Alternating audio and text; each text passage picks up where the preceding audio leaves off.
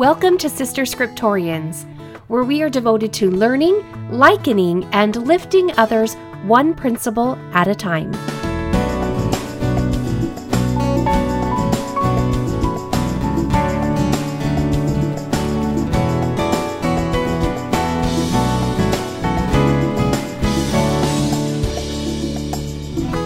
Episode 86 The Tongue of Angels. Right, here we go. Today we're going to cover the last two chapters of Nephi, of 2nd Nephi. Today we're going to say goodbye to our friend Nephi that we have spent 80 this is the 86th episode, spending time pondering his words and placing ourselves in his shoes and being tutored by this Son of God who was so valiant and diligent, who exercised such great faith in his Savior that he became a witness of Jesus Christ. So it is fitting that as I read and I thought about these last words of Nephi, that he inspired my New Year's resolution. So let me set the scene for you. After Nephi's last teachings about the doctrine of Christ, having faith in Christ, repenting, being baptized by water, which is entering the gate, and then receiving the Holy Ghost, the people questioned, What are we supposed to do next? Once I'm baptized, what should I then do? You may have had similar questions. Nephi's answer is you can speak with the tongue of angels. Stop for a second. Some of you may have been recently baptized, and welcome! It is wonderful that your baptism day is so fresh in your mind that perhaps you can still remember life before, or the difference between life before baptism and then life after. And for others of us, our baptism day was a long time ago. And Nephi is telling me that I have had the opportunity or the ability to speak with the tongue of angels? And what does speaking with the tongue of angels mean? And I think that is a valid question because it sounds amazing. Don't you think? And I know for sure that I have been living below my privileges on this one. In chapter 31 of 2nd Nephi, Nephi said that once we have been baptized by fire and by the Holy Ghost, meaning once we have been purified of our sins and have received the Holy Ghost, we can then speak with this new tongue. With this new tongue, we can shout praises unto the Holy One of Israel. I love the order of our worship services that truthfully I have taken for granted. The first thing that we do when we come to worship is we prepare to partake of the sacrament, to renew the covenants that we made with God, to be cleansed of our sins, and to be renewed. No testimony is borne, no talk is given until we all have participated in this ordinance. And then, then we are prepared to speak with the tongue of angels. Often throughout my preparation for this podcast, the Spirit has whispered that you and I are equipped with more power than we comprehend. And this is for sure one of those moments. Knowing that, receiving the Holy Ghost, and then approaching the sacramental altar each holy Sabbath day can qualify me. That isn't even strong enough. That's not a strong enough word. It entitles me to speak with a new tongue and to shout praises unto the Holy One of Israel. That is glorious. And it is an honor that I didn't realize that I possessed. I did, but yet I didn't. You know what I mean? I didn't get it. Being baptized into the Church of Jesus Christ is far more than a formality or a ritual or a tradition performed at a certain age to be a part of a group. It is the gate that we enter, which then equips us with heavenly power to operate with here in mortality. It has the ability to change our constitution, not only preparing us so that we can be vessels that house the Holy Spirit, but it also gives us a new tongue, the tongue of angels. After our baptism and after receiving the Holy Ghost, we're changed. We are born again. And this is something that my soul has sensed but I haven't had the words to articulate it before. But as I have watched four of my five children be baptized, this is the power that I feel. They are changed. And once this change has taken place, we have a membership amongst the angels who shout praises unto the Holy One of Israel. If we understood this doctrine more fully, how much more enthusiastically would we sing the hymns during our sacrament meeting? How much more eagerly would we stand up to bear testimony when we have the opportunity? How much more desire would we emanate towards the pulpit to lift the individual who stands and is attempting to speak the words of Christ, honing in on the true honor that they have in that moment to speak with their new tongue, with the tongue of angels. How much more fervently would we read the words of Christ as contained in the scriptures? Because, as Nephi teaches, the words of Christ will teach you all things what ye should do. Can you feel the power? Now, does this mean that people should be speaking in tongues? I did not find that to be so. I'm not ruling that out. I'm not ruling out that particular spiritual gift. But what speaking with the tongue of angels came to mean to me is that our communication then becomes a gift or an ability given to us by the Holy Ghost. And what does the Holy Ghost speak of? He speaks the words of Christ. That means we can testify of Christ more completely and more plainly. We can speak love more genuinely and more personally. We can forgive more freely. And we can ease the burdens of others with our sweet reminders of their goodness it means that our words of condolence can bring comfort to the grieving. We can, with our new tongue, bring the words of Christ to the remembrance of those who are struggling. It means that we can communicate what we have learned. We can liken the words of Christ to our experiences, and we can lift others unto Christ. Remember, by the word of God, the worlds were created. They were created by His word. That is the power that we are aspiring to. But our current words have power. We are children of the Supreme Creator, and our words currently have so much power. They can make or break us. They are literally creating our experience here on earth. Where we find the negative, we create the negative. Where we find and cultivate beauty, we are creating beauty. Joseph Smith said that it is by words that every being works when he works by faith. When we testify of our faith in Jesus Christ, meaning speaking with the tongue of angels, we are then working our faith.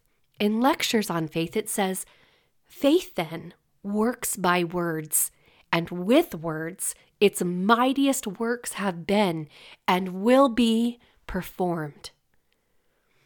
I believe that the power of our words tie in greatly with our covenant to take upon ourselves the name of Christ, to always remember him to keep his commandments so that we can have the Spirit to be with us. So, my New Year's resolution will be to keep striving with more intentional effort to have the tongue of angels. Anyone can criticize and find fault. It doesn't take much imagination or effort when you are amongst mortals to find fault or to find error.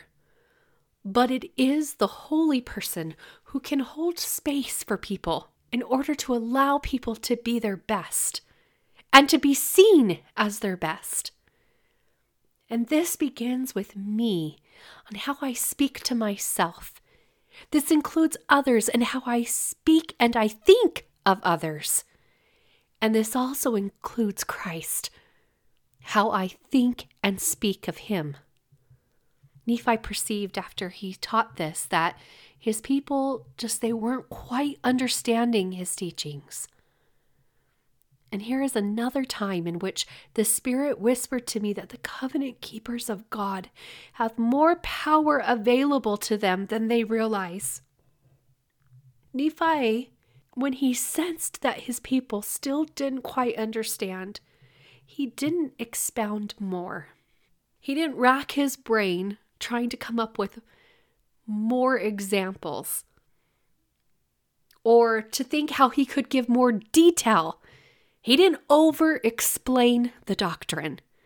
Instead, he showed where his confidence lay. His confidence is in God the Father, his Son Jesus Christ, and in the Holy Ghost. Nephi's confidence is also in his people and in you and I that we have made covenants and we can get our answers. So Nephi simply asked, Have you prayed? Do you remember the last time that Nephi asked this question? It was after he had prayed to know the meaning of the vision of the tree of life that his father saw. And how was his prayer answered? It was answered abundantly. He didn't just find out what the tree of life dream meant, he was given so much more. He was given the vision of the Savior and the Savior's ministry and the laying out of time after that. And when it was over, he came upon his elder brethren who were arguing about the meaning of the dream. And Nephi simply asked them if they had asked of God. Nephi has a testimony that prayers are answered.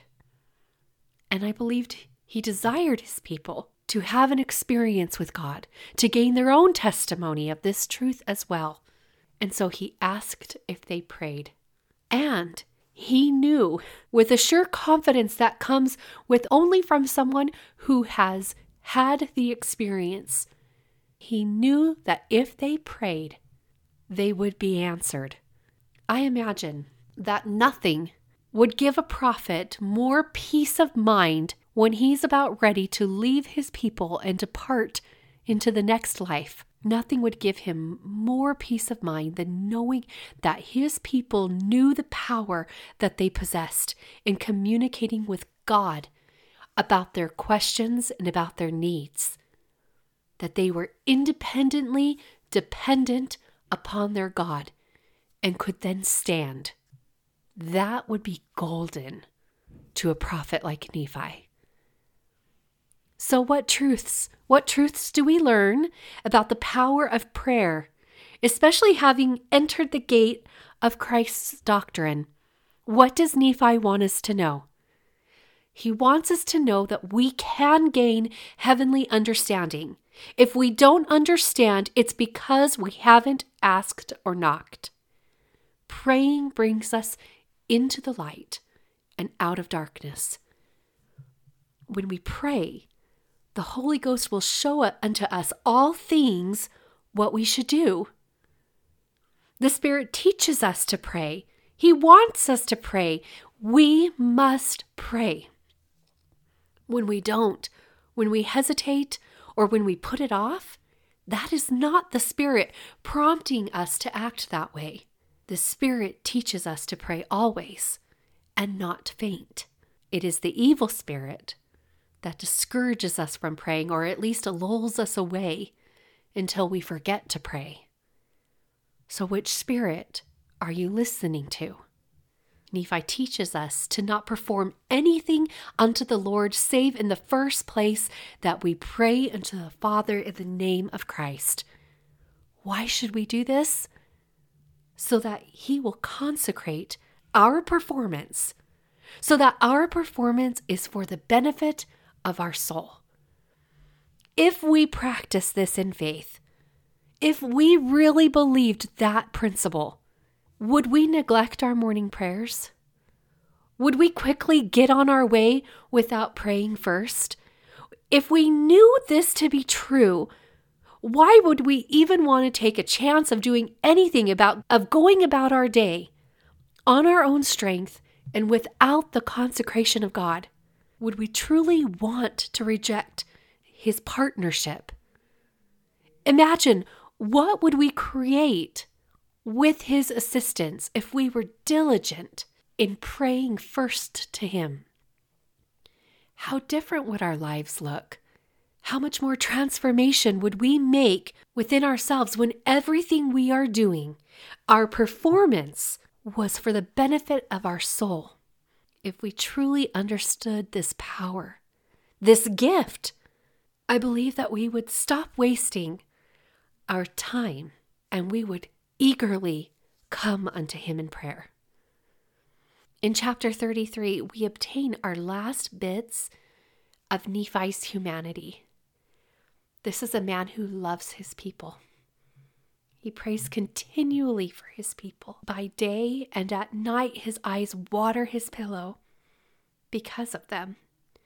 He truly glorifies in plainness and he glories in truth. He glories in, and I love this. I personally I personally love how he says this. Sorry. I glory in my Jesus. My Jesus. Nephi teaches that Jesus hath redeemed his soul from hell.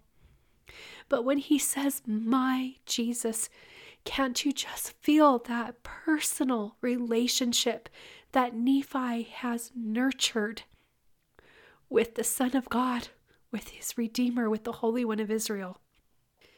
Nephi can say that he has charity for the Jew and he has charity for the Gentile.